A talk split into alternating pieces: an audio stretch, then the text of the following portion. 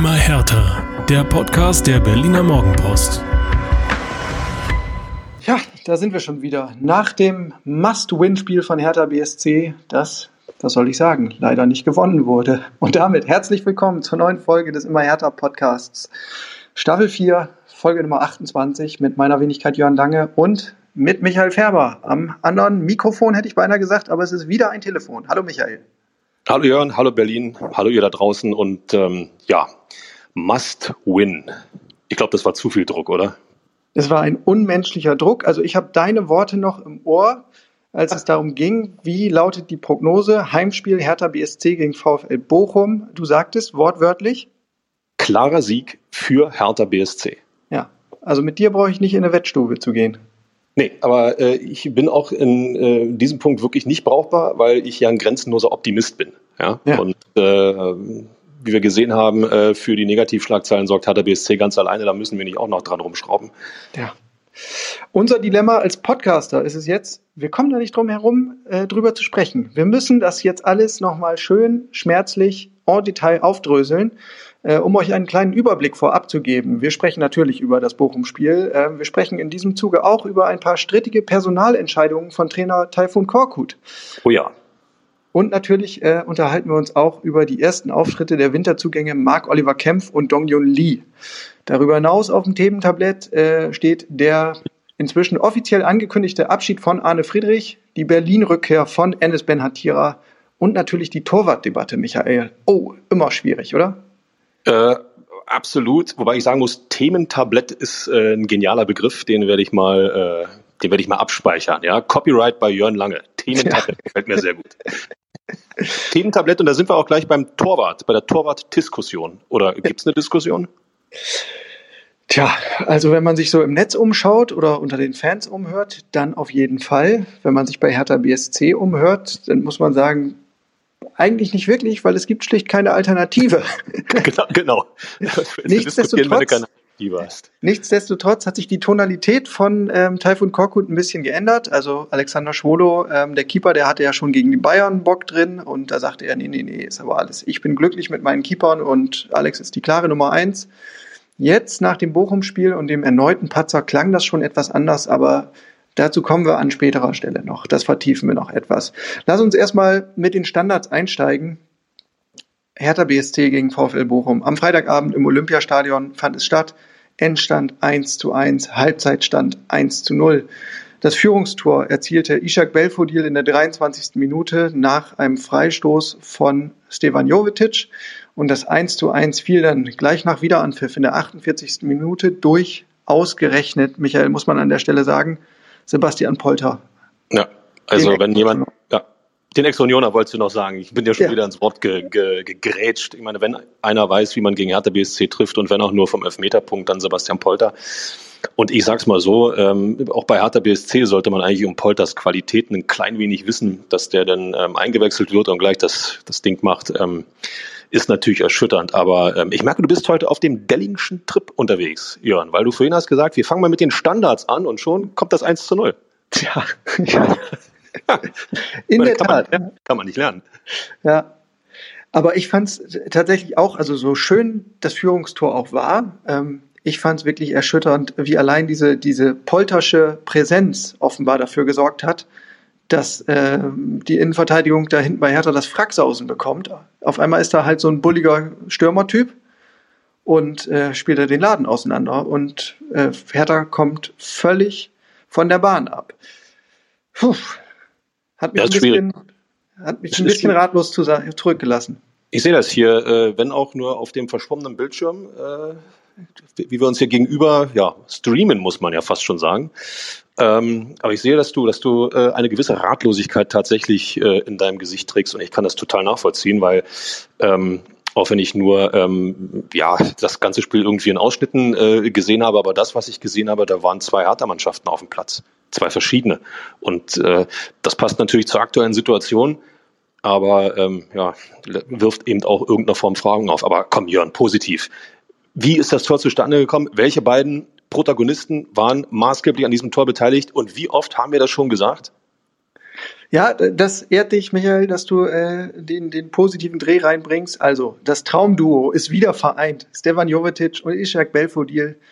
Es war ein Freistoß, äh, ja, fast von der, von der linken Außenbahn, muss man sagen, mit rechts vors Tor gezogen, butterweich, ja, wohltemperiert. Und Ishak Belfodil steht da relativ frei und sagt, ja, da lasse ich mich doch nicht zweimal bitten. Steigt hoch, ist ja ohnehin hochgewachsen und springt dann auch noch ganz amtlich. Ähm, und der Kopfball, würde ich sagen, im, im Stile eines Klassestürmers, oder? Die Phrase ja. wurde dafür eigentlich erfunden. Also als ja. Aufsetzer ins lange Eck, besser kannst du es nicht machen. Absolut. Ähm, Horst Rubesch hätte seine Freude dran gehabt. Und ähm, das zeigt noch einmal, also man kann es nicht oft genug betonen, das zeigt noch einmal, welch feines Füßchen jemand wie Jovetic hat. Und das zeigt auch, welche Geradlinigkeit jemand wie Ishak Belfodil in seinem Spiel hat.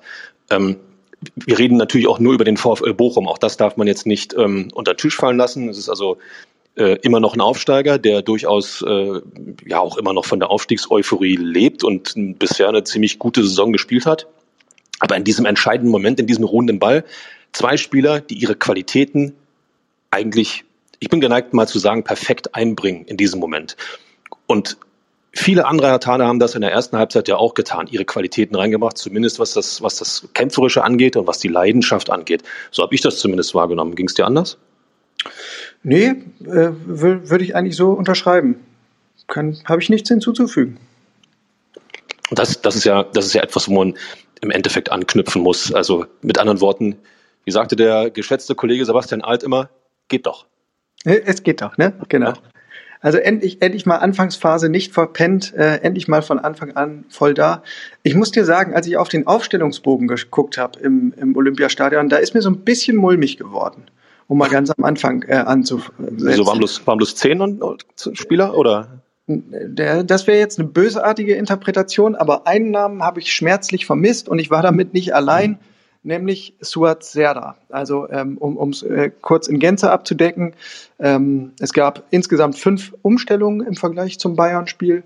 Ähm, und äh, es mag Oliver Kempf ist als, als Winterzugang ähm, auf Anhieb in die Innenverteidigung gerutscht, gerutscht. Das war erwartbar. Das hatte Taifun Korkut auch schon angekündigt auf der Pressekonferenz. Ähm, und dazu gab es dann unter anderem eine bemerkenswerte Umstellung auf der rechten Außenbahn. Ähm, da spielte nämlich Jürgen Eckelenkamp, kein Marco Richter. Ähm, und überhaupt fand sich auch kein Suazerda in der Startelf wieder. Ich glaube zum ersten Mal, seitdem er bei Hertha angedockt hat, überhaupt.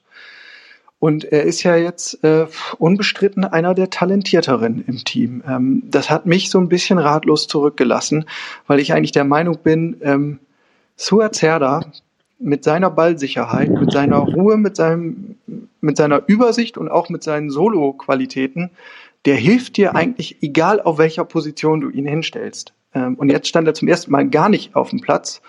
Puh, da musste ich erstmal tief durchatmen. Perfekte Analyse vom Kollegen Lange. Ja, also äh, ich, ich will jetzt nicht sagen, so als Serda ist irgendwie Lokomotive im, im, äh, im Hertha-Konstrukt, aber doch irgendwo ein Triebwagen. Ne? Also er hat immer äh, äh, auch den, den, den Zug Richtung gegnerischen Strafraum gehabt mit dem Ball, selbst wenn er, wenn er mal 10, 20 Meter selber mit dem Ball geht, ohne ihn zu verteilen. Aber er bringt, bringt äh, oder hat immer irgendwo auch Schwung und äh, ja auch einen Happen Mut in die Aktionen nach vorne reingebracht. War in den letzten Wochen, ja, wenn man es mal zusammenfasst, immer mit der beste Mann bei Hertha BSC. Und der sitzt plötzlich auf der Bank. Ich meine, dafür muss es doch Gründe geben. Und Verletzungen äh, habe ich jetzt ehrlich gesagt in den vergangenen Tagen nicht vernommen. Naja, also zumal, das kommt ja noch dazu, Suazerda wahrscheinlich im Hinspiel gegen Bochum seine beste Performance überhaupt für Hertha hatte. Da hat er mit zwei Toren das Spiel entschieden. Ähm, und sowas hat man ja immer im Hinterkopf als Sportler. Also das ist genauso wie das erste Spiel gegen den Ex-Club oder sowas. Ne? Da hat man einfach ein positives Gefühl, eine positive Verknüpfung. Und den dann rauszulassen, das fand ich merkwürdig. Und natürlich ähm, wurde Teil von Korkut nach den Gründen gefragt, ähm, schon nach Schlusspfiff auf der Pressekonferenz, auch am nächsten Tag beim Auslaufen nochmal. Und er sagte, naja, ähm, es zählt halt das Leistungsprinzip und die Trainingsleistungen waren halt nicht so dolle. Bei Eckelenkamp hingegen sehr gut. Äh, und der Rest wäre dann der Matchplan. Tja, das, man stellt sich auf einen Gegner ein ähm, und versucht dann die richtige Konstellation zu finden. Und das wirkte auf mich, äh, ehrlich gesagt, wie eine wie eine Alibi-Antwort. Also, weil genauso oft hat sich Taifun Korkut schon hingestellt und gesagt, Ähm, wir, wir müssen vor allen Dingen auf uns selbst gucken. Wir wollen unsere Stärken durchbringen, also richten uns nicht so am Gegner aus. Und das Zweite ist das, was ich, was ich eingangs schon gesagt habe. Bei Suat Serda bin ich der Meinung, qua Qualität kannst du dir nicht erlauben, auf den zu verzichten. Er ist einfach zu gut und zu wichtig für diese Mannschaft. Also da muss im Training dann schon was, was ähm, wirklich gravierendes vorgefallen sein, dass man auch zu diesem Zeitpunkt, also in so einem kritischen Spiel, was du unbedingt gewinnen musst, zu Hause gegen einen Aufsteiger, äh, so eine so eine Maßnahme denn machst aus disziplinarischen Gründen womöglich. Also finde ich hat einen ganz merkwürdigen Beigeschmack die ganze Nummer. Ja, da kommt so, ein, äh, so eine Mischung auch bei mir, ne? so als aus Fußballromantiker und, und ähm, irgendwo eiskalter, äh, ja, wie sagt man, Denker für die beste Startelf. Ähm, ich meine, klar, Trainingsleistungen sollten immer irgendwo eine Rolle spielen. Und äh, es gibt sicherlich immer Vorfälle, wo man sagt, dann spiele ich lieber zu zehnt, anstatt den noch als elften Mann aufzustellen. Aber äh, du hast es ja schon gesagt, so viel kann ja überhaupt nicht passiert sein, dass man ihn draußen lässt. Und als einer der wenigen, der äh, am stabilsten wirkte, der auch dem ganzen Team immer ein bisschen Halt gegeben hat mit seiner Spielweise, äh, äh, ist, das, ist das total merkwürdig gewesen. Umso überraschender, dass es in der ersten Halbzeit ähm, ja, eigentlich ganz gut lief. Ne? Wie gesagt, wir reden nochmal über Bochum, aber auch Hertha BSC hat ja gegen solche Gegner schon gezeigt, wie es dann mal nicht laufen kann. Ähm, ja, also kuriose, kuriose Nummer mit Serda, absolut. Ja. Aber du, du sagst es genau richtig. Das war dann ja der spannende Punkt, dass man ihn in der ersten Halbzeit halt gar nicht vermisst hat, weil es ziemlich gut lief. Also Hertha hat für mich ganz wichtig, endlich mal die Startphase nicht verpennt, hatte eine gute Grundspannung, eine gute Körpersprache ähm, bei allen Spielern im Grunde. Vielleicht Ausnahme Mysian Maolida, aber zu dem komme ich auch später nochmal. Hertha hat ein hohes Pressing gespielt, war sehr aggressiv, insgesamt gut organisiert. Ähm, Santi Ascasiba ist mir da sehr gut, sehr positiv aufgefallen, der immer wieder Bälle erobert hat, der weit aufgerückt ist. So, und auch mit Ball war das ganz gefällig, was man dann gesehen hat. Da muss man dann aber auch sagen, immer wieder unterbrochen durch Unkonzentriertheiten und Ungenauigkeiten und meistens nur bis zum gegnerischen Strafraum. Also, dass es so richtig gefährlich wurde, das blieb dann aus. Das waren eher Distanzschüsse. Darida, Askasiba habe ich da in Erinnerung. Also richtig zwingend war das nichts, äh, nicht oder nur selten. Und äh, Taifun Korkut stellt sich trotzdem dann hin und sagt im Nachhinein, das war die beste Halbzeit, seitdem ich hier bei Hertha bin.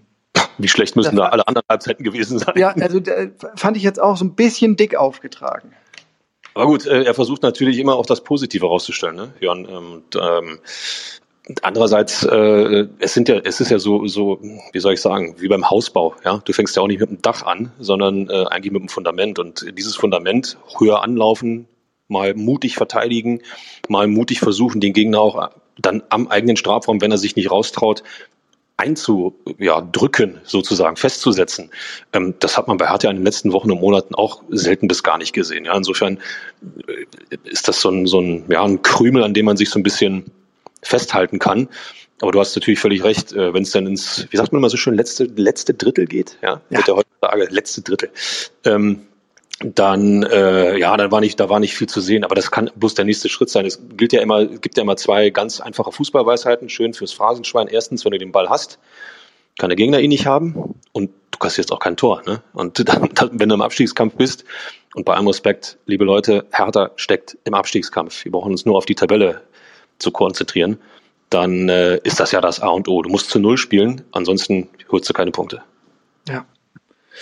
Trotzdem, zum Kabinengang gab es so, ich sag mal, wohlwollenden Applaus von den Rängen. Ja, also waren ja wieder nur 3000 Menschen zugelassen, aber man hat da schon gemerkt, so, ah, die Zuschauer merken, das Team will und das wurde auch honoriert. Das wird auch Zeit, dass ja. da mal ein bisschen Unterstützung von den Rängen kommt. Du hast es ja selber angesprochen. Äh, äh, Pfiffe und, und Unmutsäußerungen und äh, wenn ich da an das Pokalderby denke, äh, äh, anstatt die Mannschaft da dann mal bis zum Schluss ja, zu unterstützen. Vielleicht gelingt ja doch noch eine Sensation. Im Endeffekt ist es ja bloß 2-3 ausgegangen. Nein, ähm, es wurde, wurde Unmut geäußert und äh, ich finde das total wichtig, dass man nach so einer Halbzeit, äh, auch wenn es kein fußballerisches Feuerwerk war und auch wenn der Gegner nicht irgendwie 18 Torschüsse hat abwehren müssen, dass man der Mannschaft trotzdem den Rücken stärkt von den Rängen. Sorry, wenn ich Fan bin, gehört sich das so. So, und der Fan sagt jetzt, und was ist der Dank? nur, nur drei, nur drei Minuten nach Wiederanpfiff, ja, da spende ich einmal Applaus, damit nur drei Minuten nach Wiederanpfiff wieder alles den Bach runtergeht. Schon mit seinem ah. Federstreich bringst du alles zum Einsturz, was ich aufgebaut, habe. aufgebaut habe. Super. Aber ist ja, ist ja die Realität, mein Gott. Also, und äh, es scheint ja wirklich ein, ein Schock gewesen zu sein, ein Polterschock. Um das Tor nochmal kurz nachzuerzählen, langer Ball vom Torwart. Ja, ewig in der Luft und dann hast du quasi das kleine Privatduell äh, Polter und wie hieß sein Nebenmann, Lokadia, gegen Kempf und Stark. Und äh, die beiden Bochumer sehen halt in jedem Teilduell, was sich daraus entspinnt, besser aus. Sind besser positioniert, sind wacher, sind gedankenschneller, sind handlungsschneller. So, das mündet denn darin, dass äh, Polter auf Lokadia abliegt, der schießt aus 16 Metern. Alexander Schwolo kann diesen Ball zwar parieren, wehrt den aber also so fast schon kunstvoll unglücklich ab, dass der direkt vor den Füßen von Polter landet und der schiebt dann ein. Und so hast du halt ja, zwei Innenverteidiger, die nicht besonders glücklich aussehen und einen Torwart, der richtig schlecht aussieht. Und diese Szene sorgt dann dafür, dass Hertha alle Selbstsicherheit verliert. Und das macht mich so fassungslos, weil es gibt ja gar keinen Grund dafür. Du hast eine hochdominante erste Halbzeit gespielt. Du spielst im eigenen Stadion. Warum kriegst du dann so die Flatter bei dem ersten Rückschlag, den du kassierst? Boah, vernichtendes Urteil. Und ja. mit jedem Wort, mit jedem Buchstaben total richtig. Ähm, es ist ein Sebastian Polter, der dort steht. Ja, der kann für Unruhe sorgen und ähm, der ist sich auch nicht zu schade, dahin zu gehen, wo es weh tut, geht keinem Zweikampf aus dem Weg, aber es ist ein Spieler. Und äh, anstatt sich dann an diese erste Halbzeit zu erinnern, wo man ja den Gegner doch unter Druck gesetzt hat, wo man ihn ferngehalten hat vom Tor, das hätte man problemlos weitermachen können, weil so ein Ball auf Polter, der muss erstmal kommen, ja. Und äh, ich kann mir nicht vorstellen, dass Hertha äh, ihn so ungesichert hat hinten stehen lassen oder hätte ihn so ungesichert hinten stehen lassen, dass man nicht doch ähm, mit der ersten Halbzeit vom, vom Auftreten her hätte weitermachen können. Sprich, mutig den Gegner einfach nach hinten drücken. Und dann ist auch ein Sebastian Polter völlig auf verlorenem Posten. Ja. Also äh, irgendwie eine ganz merkwürdige Nummer, die einfach zeigt, um die Widerstandskräfte dieses Teams ist es wirklich nicht so gut bestellt. Ähm, äh, ich finde, Fehler gehören dazu. Ne? Fußball ist auch ein Fehlerspiel und äh, auch ein Torwartpatzer kann immer mal dazugehören. Aber es ist doch die Frage, wie gehst du damit um als Mannschaft? Die, die große, äh, was natürlich jetzt hochinteressant ist, ist in dem Fall die, äh, die Serda-Personalie. Äh, was macht das mit dir als Spieler, wenn du weißt, okay, ähm, du hast vielleicht mal eine Woche, wo du die Trainingsleistung nicht so hundertprozentig bringst, wie der Trainer sich das wünscht, wie du dir vielleicht auch selber wünscht. Das sind auch alles Menschen, auch das darf man nicht vergessen und bangst dann eigentlich da äh, beim nächsten Mal wieder aufgestellt zu werden, anstatt dann jemand da ist, der dir den Rücken stärkt, ja, der dir dieses Selbstvertrauen gibt, was du unbedingt brauchst, um auch solche Rückschläge ja wegzustecken. Also ähm, das, das biegt jetzt so ein bisschen in latente Trainerkritik ab bei uns beiden, ja, aber äh, liebe Leute da draußen, ich glaube, das hat sich Korkut auch verdient mit der Entscheidung. Ja, äh, Michael, es, es, tut mir auch wirklich leid, dass ich da jetzt nochmal wieder anknüpfen muss, aber das war ja nicht die einzige strittige Entscheidung. Also mindestens genauso strange fand ich ähm, die Wahl des ersten Jokers. Also, Taifun Korkut sieht halt auch, nach dem Gegentor ähm, verliert seine Mannschaft den Faden. Ähm, versucht dann irgendwie von außen einzuwirken und zu reagieren. Und als ersten Spieler von der Bank bringt er Dong Yun Lee. Also ein Spieler, der, ich glaube, erst zwei Tage vorher in Europa gelandet ist, der keinerlei Erfahrung im europäischen Fußball hat, der, ich weiß nicht, zweimal, wenn es hochkommt, mit der Mannschaft trainiert hat. Und das ist dein erster Joker in einem Spiel, das zum totalen ähm, Umschaltkampfmodus mutiert ist? Ja, aber Herr Lange, auch Ihnen ist, Sie wissen doch auch, ähm, neue Spieler brauchen vor allen Dingen eins, Spielpraxis mit den neuen Kollegen. Jede Minute, die er bekommen hat, äh, ja. wird ihm ohne Zweifel gut getan haben. Und äh, ich bin mir sicher, Herr Lange, dass wir noch sehr, sehr viel Freude an Dong Jung Lee ähm, haben werden. So, jetzt mache ich mal den Trainermodus aus und bin völlig bei dir. ähm, bei allem Respekt, äh, es kann nicht sein, dass äh, dann in so einem Spiel äh, so ein frischer Spieler die Kohlen aus dem Feuer holen muss. Ähm, da musst du, äh, ja, wie soll man sagen, gestandene Leute ransetzen, die du dann eben noch in deinem Kader auf der Bank hast. Ja. Und wenn Dong Jung Lee die erste Wahl ist, äh, ich weiß nicht, entweder aus Versehen die falsche Nummer am Wechselboard eingetippt, kann ja auch passieren, oder aber äh, einfach vergriffen. Ja, anstatt anstatt äh, nochmal für für Robustheit und Gradlinigkeit zu sorgen äh, vorne mit Spielern, die sich ähm, die sich im Abstiegskampf Bundesliga oder in dem in dem in dem Metier Bundesliga einfach viel viel besser auskennen. Boah, also es war gewagt, es war gewagt, ohne Zweifel. Total. Also natürlich kam auch die Frage nach dieser Personalentscheidung und da war die Antwort dann, ja, ähm, wir wollten halt mehr Tiefe haben und der passte vom Spielerprofil ganz gut. Okay, das Argument lasse ich durchgehen, aber ich finde, die Argumente, die dagegen stehen, die sind weitaus stärker. Und äh, ja, Taifun Korkut hat versucht, es dann so relativ galant wegzumoderieren und hat gesagt, ich fordere von meiner Mannschaft, dass sie mutig ist und dann gehört auch ein mutiger Trainer dazu. Aber in dem Fall finde ich, ist, äh, ist zwischen Mut und Fahrlässigkeit ist es ein ganz schmaler Grad. Und ich muss jetzt noch einmal nachlegen, Michael auch. ich, ich glaube schon, die, die Ohren glühen. Aber ich, ich finde, ich, ich das gespannt zu. Das ist in mehrererlei Hinsicht schwierig. Es ist ja nicht nur das, was dir Dong Yun Lee dann nicht auf den Platz bringt. Es ist ja auch das, was durch diese Entscheidung mit den Jungs passiert, die auf der Bank sitzen. Also was denkt ein Marco Richter in Klammern Topscorer mit Stefan Jovetic zusammen in so einem Moment? Wenn, wenn da Dong Yun Lee, der äh, ganz, ganz neue Südkoreaner irgendwie den Vorzug bekommt. Und genauso, also über Davy Selke will ich gar nicht sprechen, der wird sich auch mehr oder weniger ähm, veräppelt vorkommen. Der ist jetzt ein anderer Spielertyp, ja, das, das sehe ich und verstehe ich. Aber ähm, du hast einen Marco Richter auf der Bank, äh, der in dieser Saison, also er war die letzten Wochen nicht gut. Unbestritten, will ich auch gar nicht schönreden. Aber wenn er etwas auch bewiesen hat in dieser Saison, dann doch das, dass er einer der wenigen ist bei Hertha, der mit Einzelaktionen ein Spiel entscheiden kann. Rums. Ich habe so das Gefühl, als ob dieses Unentschieden nachhaltig Spuren bei dir hinterlassen hat, Jörn. Naja, sicher. Ich fand halt die ersten Spiele in diesem Jahr, alles, was im Januar passiert ist, ähm, da habe ich ein Stück weit Verständnis dafür. Also, dass du gegen die Bayern nicht gewinnst, ist klar. Dass Union eine tierisch starke Truppe ist, in Klammern war. Ja, richtig, richtig. richtig. ähm, äh, steht auch außer Frage. So, und gegen, gegen Köln haben auch schon andere Probleme bekommen. Ähm, insofern, okay. Äh, so einen Wolfsburg äh, nehmen wir dann auch noch mit und lassen das irgendwie, äh, winken das durch. Aber jetzt, nach der Länderspielpause, in der du dich nochmal neu sortieren konntest, im eigenen Stadion gegen den VfL Bochum, bei Führung, wo alle Karten eigentlich für dich sprechen, puh, dann das so fahrlässig aus der Hand zu geben, das, äh, das finde ich wirklich alarmierend. Also, und ich glaube zum ersten Mal in dieser Saison wirklich alarmierend.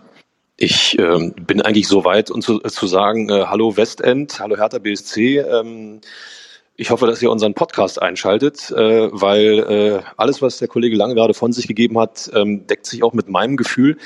Ich glaube, Hertha ähm, kommt in so ein Fahrwasser, wo man sich sehr schnell viel zu viel schönredet, anstatt, äh, wie soll man sagen, die Aufmerksamkeit auf die ähm, ja, drohende Abstiegsgefahr irgendwo zu lenken. Man kann sich natürlich jetzt hinstellen und sagen, es war die beste erste Halbzeit, die wir hatten und die Trainingsleistungen entscheidend, waren entscheidend und so weiter und so fort.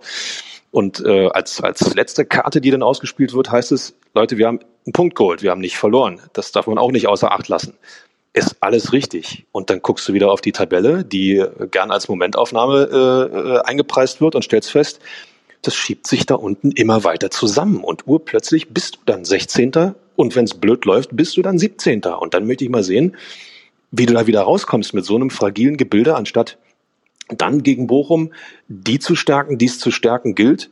Ähm, Nein, dann äh, lieber noch äh, ja irgendwelche Risiken einzugehen oder Experimente zu machen, ist äh, ja ich sag's mal so, kann man machen, aber dann muss es auch gut gehen. Und eins zu eins ist definitiv ein, es ist nicht gut gegangen, nicht gegen Bochum.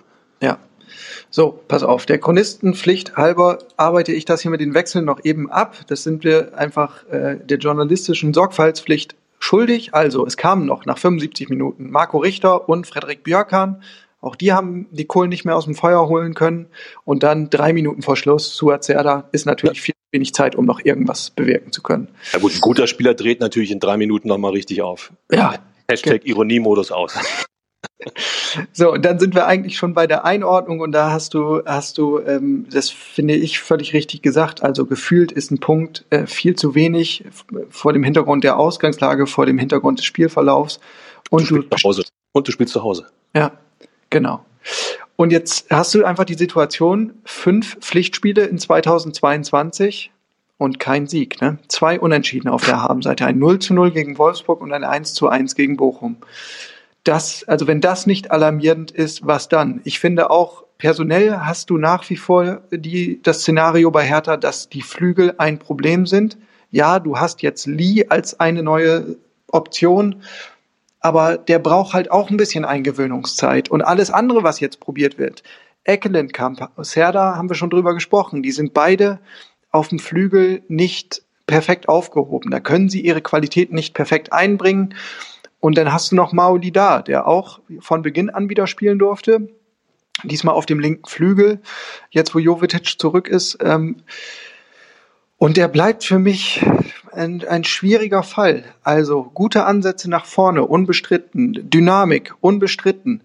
Aber was nach wie vor auffällt, ist ähm, ein fehlendes taktisches Verständnis, auch ein fehlendes Spielverständnis und auch ja die, dieser ganzheitliche Blick ist einfach nicht da für Aufgaben, die einfach im Teamkonstrukt verrichtet werden müssen. Und es kam nicht von ungefähr, dass Marc Oliver Kempf, der neue Innenverteidiger, äh, ich in der ersten Halbzeit erstmal eine ordentliche Standpauke gehalten hat in Richtung Maolida, so nach dem Motto Junge, jetzt arbeite mal nach hinten mit. Ja, da hast du, also äh, Kempf hatten wir auch schon thematisiert und das deckt sich mit dem, was, was wir vielleicht uns auch von ihm wünschen und, und äh, so wie wir ihn auch eingeschätzt haben. Du hast da hinten in der Defensive eine Kante, eine Führungsfigur, die weiß, worauf es ankommt im Abstiegskampf. Also äh, unterschätzt mir äh, Kempf nicht, ein echter Kämpfer. Wortspiel für ja. die schlechte Witzeklasse. Ähm, nein, aber äh, der Mann kann echt noch Gold wert werden äh, für, die, für die kommenden Wochen. Aber äh, es, es bleibt dabei, jetzt ist nicht die Zeit, um irgendwelche Systeme zu ändern. Jetzt ist nicht die Zeit, um Herthas Fußball ja, auf ein anderes Level zu heben oder umzustrukturieren. Jetzt ist die Zeit, elf Spieler müssen auf dem Platz als Einheit funktionieren. Und ähm, ich habe das kurioserweise gerade auch äh, zum Thema Union geschrieben. Es ist völlig wurscht, wie du spielst. In härter Situation zählt nur, dass du gewinnst. Ja. ja. Und äh, ich glaube, das wird man als Fan da draußen liebe Leute, ihr werdet das wahrscheinlich eh nicht sehen. Ihr seid im Stadion ja da, um auch Hertha-Siege zu feiern und nicht um ein schönes Spiel zu sehen und dann sind wir wieder ausgeschieden. Beste Grüße an Per Mertesacker. Ja. Aber äh, es, es geht nur darum, dass, dass du gewinnst. Noch nicht. Das muss, unterm, das muss unterm Strich egal sein. Ja. Pardon, äh, Michael, jetzt hatte ich kurz, kurz einen Aussetzer am Telefon, aber ich, ich glaube, jetzt bist du durch, ne? Ja, ich denke schon. Also, wem ähm, die Lage noch nicht bewusst ist. Ich schiel hier noch einmal auf die Tabelle. Hertha BSC steht da nach 21 Spieltagen mit 23 Punkten. Das heißt, der Vorsprung auf den Relegationsplatz 16 beträgt einen Punkt. Plus Hertha hat ein extrem schlechtes Torverhältnis von minus 20, da ist nur Fürth schlechter. So. Also gefühlt kein Punkt. Ähm, boah, das sind so Zahlen, ich meine, da kann man doch in, Westland nicht drüber hinweggehen. Das muss denen doch auch in irgendeiner Form aufstoßen. Ich habe Freddy Bobic nur in der Zusammenfassung gesehen, die haben ein, zwei Mal hatten sie auf die, auf die Tribüne äh, die Kamera gerichtet und also wie ich Freddy Bobic dort gesehen habe, er war nicht mal mehr not amused, er war stinke sauer. Er stinke sauer und hat's, hat hat's nicht verstanden, was die Mannschaft da abliefert, auch gerade in der zweiten Halbzeit. Und äh, boah, ich sag mal so, mit äh, Freddy Bobic in der Situation sich so anzulegen, ähm, ich sag's wie es ist, er hat vergangenen Sommer den großen Besen rausgeholt. Ich ihm das zu, dass er es auch im kommenden Sommer macht. Ja, ja. Ähm, Michael, du bist eine Ewigkeit im Business unterwegs und bist du ein sehr, sehr aufmerksamer Beobachter der Materie. Ähm, was macht es mit dir, wenn du jetzt siehst, was Taifun Korkut zu all dem sagt? Also dieses ein bisschen, ich sag mal, äh, negativ ausgedrückt ist es Schönfärberei, Äh, schön Färberei, Michael Färber. Ja, ja ist, äh, ich habe den Wink verstanden. Ist schon okay. Ja. Äh, man kann natürlich auch sagen, er macht das einzig Richtige, äh, er bleibt positiv, bleibt optimistisch, zuversichtlich, versucht das auf die Mannschaft zu übertragen. Aber ich höre immer nur kleine Fortschritte, richtige Richtung. Ähm, aber nüchtern betrachtet tritt diese Mannschaft auf der Stelle. Äh, ist das jetzt clever, positiv oder ist das ähm, ja, das vielleicht auch ein bisschen realitätsfremd? Das sind Durchhalteparolen, Jan. Das sind genau die Sätze, die du von jedem Abstiegskandidaten in jeder Saison in, nach jedem Spieltag hörst, der nicht erfolgreich war. Ähm, natürlich macht es keinen Sinn, wenn er sich jetzt draußen hinstellt und auf die Mannschaft einprügelt verbal. Das ist, äh, das wäre ein Zeichen, äh, da würde ich als Hertha BSC auch sagen, mein lieber Taifun Korkut, äh, that's it. Das, das macht er nicht, das kann er auch nicht machen. Aber ähm, diese Schönrednerei, Rederei, Schönrederei, so glaube ich, so muss es heißen, ähm, äh, praktisch ähm, an der Realität vorbei Dinge herauszustellen, als positiv herauszustellen. Das halte ich für total schwierig. Ähm, natürlich musst du dich nach außen als Trainer vor die Mannschaft stellen, sofern die Mannschaft dir folgt. Ähm, was ich noch nicht, weiß ich nicht, bereit bin, wirklich zu glauben, dass dieses Konstrukt Mannschaft und Korkut, äh, sagen wir mal, so als verschworener Haufen funktioniert.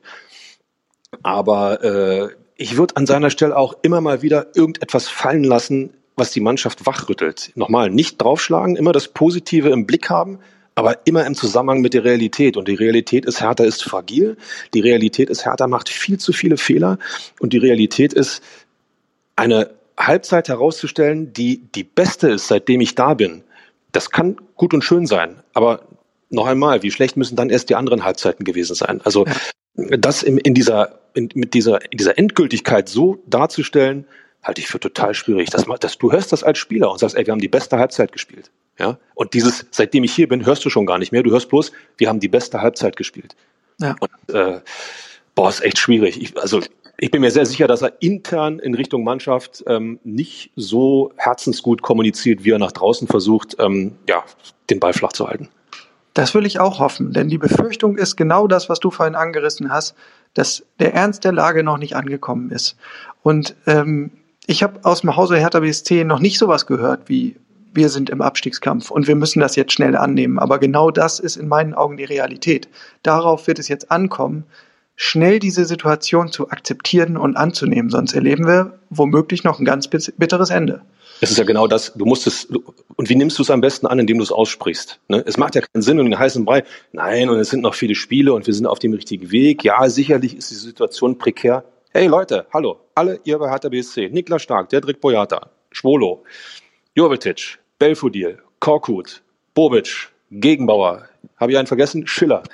Macht einen großen Post und sagt, hallo Berlin, wir sind im Abstiegskampf, aber wir packen das. Aber damit dokumentiert ihr wenigstens, dass ihr alle wisst, was die Stunde geschlagen hat. Ja. Wir wären nicht der immer härter Podcast, wenn Ach. wir nicht noch einmal ein paar positive Mutmacher rauskramen würden. Also ich fand mutmachend in jedem Fall, dass Jovetic und Belfodil wieder vereint sind. Man hat gesehen, die funktionieren nach wie vor wunderbar. Ähm, über die Einwechslung von Lee habe ich schon meinen Unmut geäußert. Nichtsdestotrotz bleibt unterm Strich festzuhalten, er hat ein bisschen Spielpraxis gesammelt, genauso wie Frederik Björkan. Vielleicht profitieren sie schon gegen Kräuter Fürth davon. Und Marc Oliver Kempf nicht zuletzt. Gute Präsenz, gute Körpersprache. Er war zweikampfstark, hatte, glaube ich, die besten Zweikampfwerte überhaupt bei Hertha. War auch ähm, passsicher und als Kommunikator gleich eine positive Erscheinung. Also ich glaube, der ist wirklich eine Bereicherung. Ähm, negativen Schlenker muss ich allerdings auch noch machen. Äh, wir haben eingangs schon über Alexander Schwolo gesprochen und hm. das ist jetzt der erst der x-te Bock gewesen und man muss einfach festhalten, ähm, er ist kein Rückhalt für diese Mannschaft. Äh, so engagiert er auch ist und so sympathisch er auch sein mag, ähm, er hat sich auch schon oft genug ans Mikrofon gestellt nach, nach bitteren Enttäuschungen. Aber ähm, das ist nicht der Torhüter, den du dir eigentlich wünschst. Und inzwischen ist man ja fast so weit, dass man sagt, große Sehnsucht nach Rühne Jahrstein. Also auch der hatte natürlich schwierige Phasen bei Hertha, aber diese komfortable Lage, die es früher gab, als du Thomas Kraft mal als Ersatzmann bringen konntest, ähm, oder eben auch äh, in, der, in der vergangenen Saison, als Spaldada als Retter kam, hat er als erste Maßnahme gesagt, hm, Alex Schwolo fehlt so ein bisschen das, das Torwartglück, wir probieren jetzt einfach was Neues, äh, Rühne, mach du mal. Und das ging dann halbwegs auf. Ähm, so, die, diese Möglichkeiten hast du jetzt gar nicht, weil Olli Christensen als Vertreter Nummer eins verletzt ist. Nils Körber als Vertreter Nummer zwei ist verletzt und so hattest du jetzt Marcel Lotka im Kader stehen. Ähm, und also wer, wer soll da irgendwie einen Konkurrenzkampf entfachen? Das ist ein großes Problem. Äh, und Taifun Korkun sagt, ähm, ja, der Alex äh, hat da nicht gut ausgesehen und er ist aber auch sehr selbstkritisch. Dann höre ich aber irgendwie gefühlt zwei Stunden später von Spolo, naja, das war ein Flatterball, der ist sehr unglücklich direkt beim Gegner gelandet. Das ist, klingt für mich nicht besonders selbstkritisch. Und äh, ja, unterm Strich sagt der Trainer dann, wir müssen jetzt dafür sorgen, dass es besser wird, vor allem er selbst. Also das ist ein klarer Appell und ich finde, das ist auch ähm, endlich mal eine, eine, klare Botschaft vom Trainer, der vorher immer gesagt hat, nein, nein, nein, Torwartdiskussion haben wir gar nicht und Alex Schwolo, alles wunderbar. Ähm, der, der ist jetzt gefordert. Also Schwolo, auf Schwolo wächst der Druck, wenn gleich ja, diese unsägliche Konkurrenzsituation da ist, die eben keine ist. Das ist eine total spannende Situation. Du brauchst ja Spolo. Ja, du kannst ja natürlich kannst du kannst du einen Nachwuchsmann reinstellen und äh, dann geht das Ding 0 zu 3 verloren ähm, gegen Fürth. Sagen wir mal, ja, geht das dann verloren. Und dann kannst du dich immer darauf zurückziehen und sagen, naja, überlegt mal, wer im Tor stand, erstes Bundesligaspiel, die Gesamtsituation und von dem kann man jetzt nicht erwarten und, und, und. Ähm, es ist richtig, dass, äh, aber da sind wir an dem, an dem Punkt, was ich gerade meinte. Es, weder macht es Sinn, Dinge schön zu reden und aus der Realität die Dinge schön, also die, die Realität zu ignorieren und die Dinge schön zu reden. Aber umgekehrt darf es auch nicht sein, dass du die Realität weglässt, um jemand anderen in die Tonne zu hauen. Wenn Korkut jetzt sagt, vor allem Schwolo selbst muss besser werden, dann ist das ist das ein, ein Tritt ins Knie verbal. Ähm, du musst Schwolo musst du stärken, du brauchst ihn, du hast keinen anderen. Und äh, wenn wir mal ehrlich sind, äh, in all den Spielen gab es auch die eine oder andere Parade, wo Schwolo Schlimmeres verhindert hat oder Hertha ja über längere Zeit im Spiel gehalten hat. Ähm, natürlich ist er nicht die, der Rückhalt, den du dir wünschst oder die Nummer eins, die es braucht, um, um weiter nach oben dich orientieren zu können. Aber in der jetzigen Situation, in der Gesamtgemengelage, ist es für mich ein absolutes No-Go, dass du diesen Torwart öffentlich beschädigst. Was du intern machst, sollte immer intern bleiben, auch wenn es für uns Journalisten dann blöd ist, weil wir nicht so schön viel zu schreiben haben. Aber du darfst nach außen hin darfst du diesen Mann nicht beschädigen. Und wenn Korkut sagt, vor allem er selbst, dann erhöht er explizit den Druck auf ja den einzigen Mann, den er hat. Und äh, man stelle sich nur vor, er patzt gegen Fürth wieder. Ihm passiert wieder irgendein Ding. Und selbst wenn es bloß so ein, so ein, es kann ja eine Flanke, Schuss, ein abgefälschtes Ding, wo du als Torwart einfach blöd aussiehst, aber im Grunde nichts machen kannst. Dann sagt doch jeder, guck mal, der Schwolo wieder. Also die Spirale, die da entstehen kann, dieser, dieser, dieser Schwung, der daraus entstehen kann, aus diesem Wort, vor allem er selbst muss dafür sorgen, dass es besser wird. Schwierig, verdammt schwierig. Gefordert ist jetzt halt auch mal Andreas Menger, ne? der Torwarttrainer. Erst seit dieser Saison bei Hertha BSC.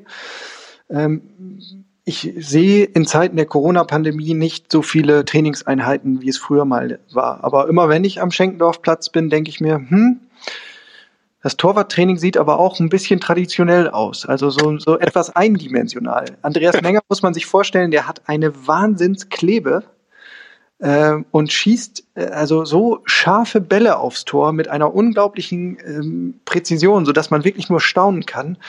Aber wenn ich das vergleiche mit der Arbeit, die äh, Scholt Petri geleistet hat, dann hat sich Scholt Petri auf jeden Fall deutlich mehr einfallen lassen. Der hat immer mit unglaublich vielen Materialien gearbeitet, mit unterschiedlichen Bällen und Ballgrößen, mit ähm, Federkissen und Trampolinen und unterschiedlichen Ebenen und Höhen und so weiter. Ähm, ich habe mich mal lange mit ihm darüber unterhalten. Das hat halt alles den Hintergrund, dass er sagt, ich will im Sinne dieses Trainingsprinzips Live Kinetic dafür sorgen, dass sich der Torwart auf unerwartete Situationen immer gut einstellen kann. Also dass man quasi diese diese äh, reflexartige Anpassung und Reaktion gezielt schult. Total wichtig. Und, und das hatte auch immer viel zu tun mit Antizipation, mit äh, der, dem Vorausahnen von Spielsituationen. Sowas sehe ich bei Hertha schon seit längerem nicht mehr. Aber das ist ein Thema für sich, da können wir vielleicht nochmal einen Sonderpodcast zu machen, ja, genau. einmal dokumentiert haben. Mein lieber Michael, es gab noch einen, ja, den Verlust ist es nicht wirklich, aber einen ähm, sich anbahnenden Verlust in der Hertha-Woche, ähm, schon vor dem Bochum-Spiel. Äh, und damit kriegen wir jetzt mal die Kurve zum nicht direkt sportlichen Themenkomplex. Ähm, Arne Friedrich, der Sportdirektor, hat ähm, jetzt auch offiziell verkündet, dass er den Club im Sommer verlassen wird. Ja, vielleicht hat er die Schnauze voll von Hertha. Nein. Wie geht's dir damit? Äh, ein Verlust Boah. in deinen Augen oder halb so wild? ich, ich bin immer jemand, der es gern von der anderen Seite aufräumt. Ähm, äh, es braucht erstmal jemanden, der es besser macht. Andererseits, ähm, äh, was war jetzt Arne Friedrichs Aufgabe in dem vergangenen Jahr oder in, in dieser Saison, seitdem Freddy Bobic da ist? Ähm, ich glaube, dass Arne Friedrich total wichtig war in diesen zwei ähm, wirren Jahren, um äh, äh, Klinsmanns äh, Wertediskussion um äh, Preetz Rauswurf, um ähm, irgendwie fünf Trainer in einer Saison, vier Trainer in einer Saison. Da war er total wichtig als das Gesicht, das Ruhe ähm, ausstrahlt, das Zusammenhalt ausstrahlt und die Leute auch immer wieder einfängt, wenn sie ausbrechen wollen. Also aus als ja wie sagt man der der Friedensstifter, ja Friedrich der Friedensstifter. Äh, das fand ich total wichtig und in der Rolle hat er mir sehr sehr gut gefallen. Ähm, bis in der Saison ist er mir ehrlich gesagt immer nur aufgefallen, wenn Hertha eine schlechte Halbzeit abgeliefert hat und er in der Halbzeitpause dann am Sky-Mikrofon einfach äh, vom Leder gezogen hat. Äh, ansonsten wüsste ich jetzt ehrlich gesagt nicht, was seine, seine, seine übergeordnete Aufgabe bei Hertha BSC war. Als Gesicht von Hertha BSC, hm, zu blass, zu blass. Also insofern Verlust, nein, aber es gilt der Spruch, es braucht immer erstmal jemanden, der dann diese Position oder eine ähnliche, die dann im Konstrukt Hertha BSC stattfindet, besser ausfüllt. Ähm, insofern äh, Verlust nein, aber. Ja, eigentlich schön gesagt. Also mir geht's da ähnlich. Ich glaube auch äh, so in der als als Funktionsträger verkraftbar. Er ist eben nicht der große Entscheider. Ähm, das ist Freddy Bobic und er hat ein großes Team. Ähm, er ist sicherlich eine gute Ergänzung und für die Außendarstellung schon nicht schlecht. Ne? Er kommt äh, smart und eloquent rüber, ist sympathisch und in der eigenen Fanszene ist er als früherer Hertha-Kapitän natürlich ohnehin beliebt. Das fehlt dir jetzt vielleicht, aber und er wirkt auch immer, er wirkt auch immer total ehrlich. Ich nehme ihm alles ab, was er sagt. Ja, ja. nicht nicht übertrieben und auch nicht zu zu zu wenig äh, vom Duktus her. Ich nehme ihm das immer ab, dass er auch das so fühlt, wie er es gerade sagt. Und äh, das hat ihn in meinen Augen immer sympathisch gemacht. Und in der, seine Verdienste hat er auf jeden Fall sich erworben als Sportdirektor. Also das betrifft ja vor allen Dingen den, den Abstiegskampf der Vorsaison, als äh, Michael Preetz nicht mehr da war, als Paul Dardai dann in die Quarantäne musste, als die ganze Mannschaft in die Quarantäne musste. Also da war er derjenige, der wirklich den Laden zusammengehalten hat und auch so den Ton gesetzt hat. Auch die Verpflichtung von Sami Khedira kann ich mir nicht so richtig vorstellen, ohne das Mitwirken von Arne Friedrich. Die beiden kennen sich nun mal gut.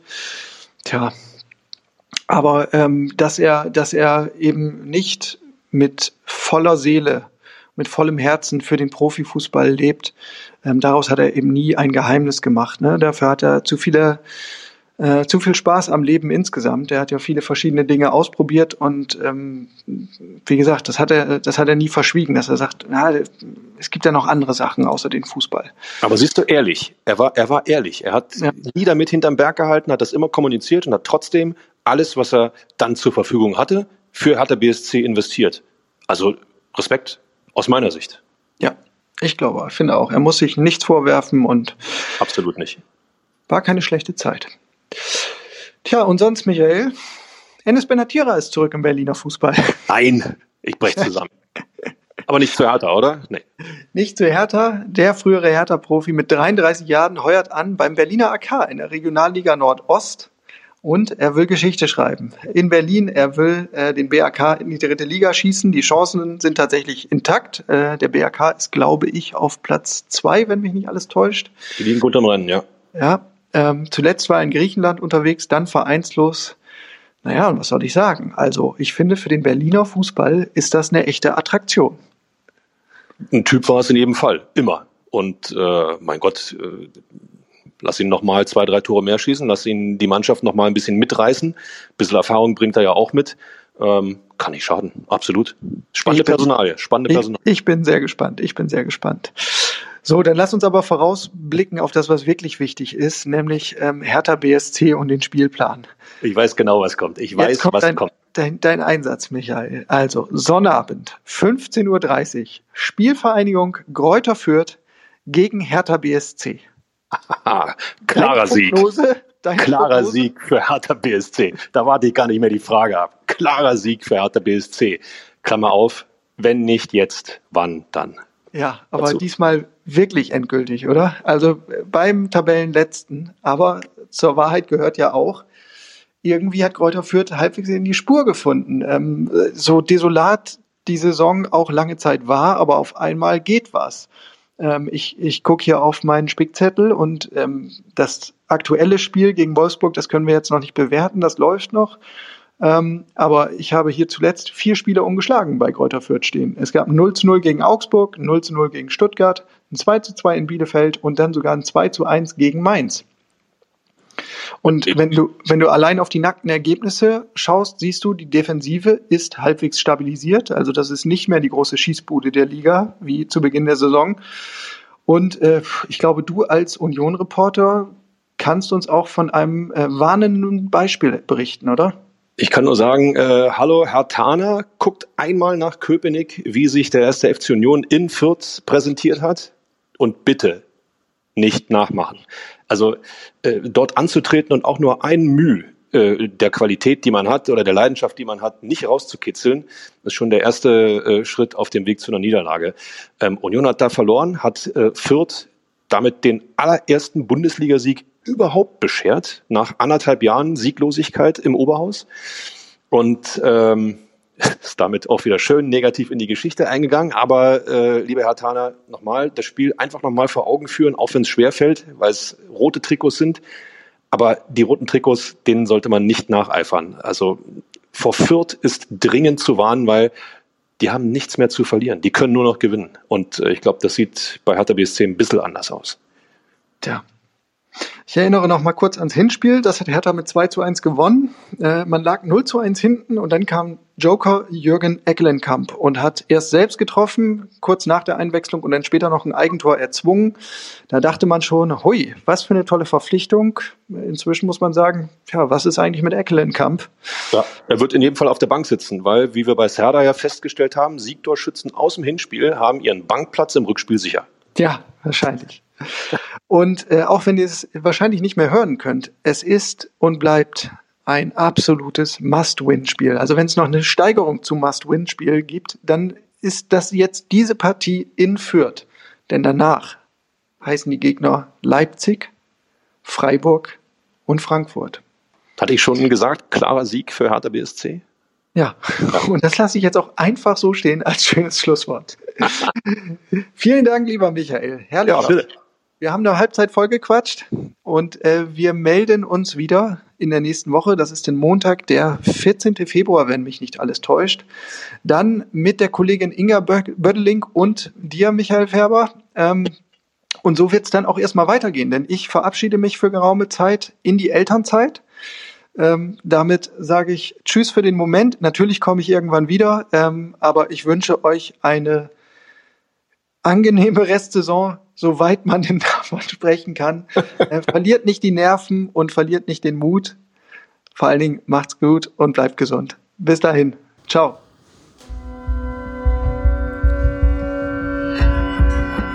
Immer härter. Der Podcast der Berliner Morgenpost.